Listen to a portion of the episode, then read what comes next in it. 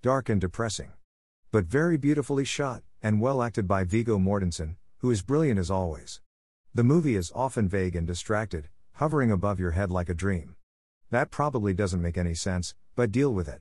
I write in similes, what can I say?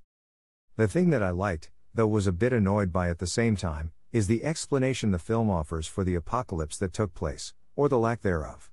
There are some hints as to what happened, and you can put two and two together if you really wanted to, but it leaves many questions unanswered. The film is also rather plotless, being little more than a series of dark, twisted trials the father and son go through as they travel across the country.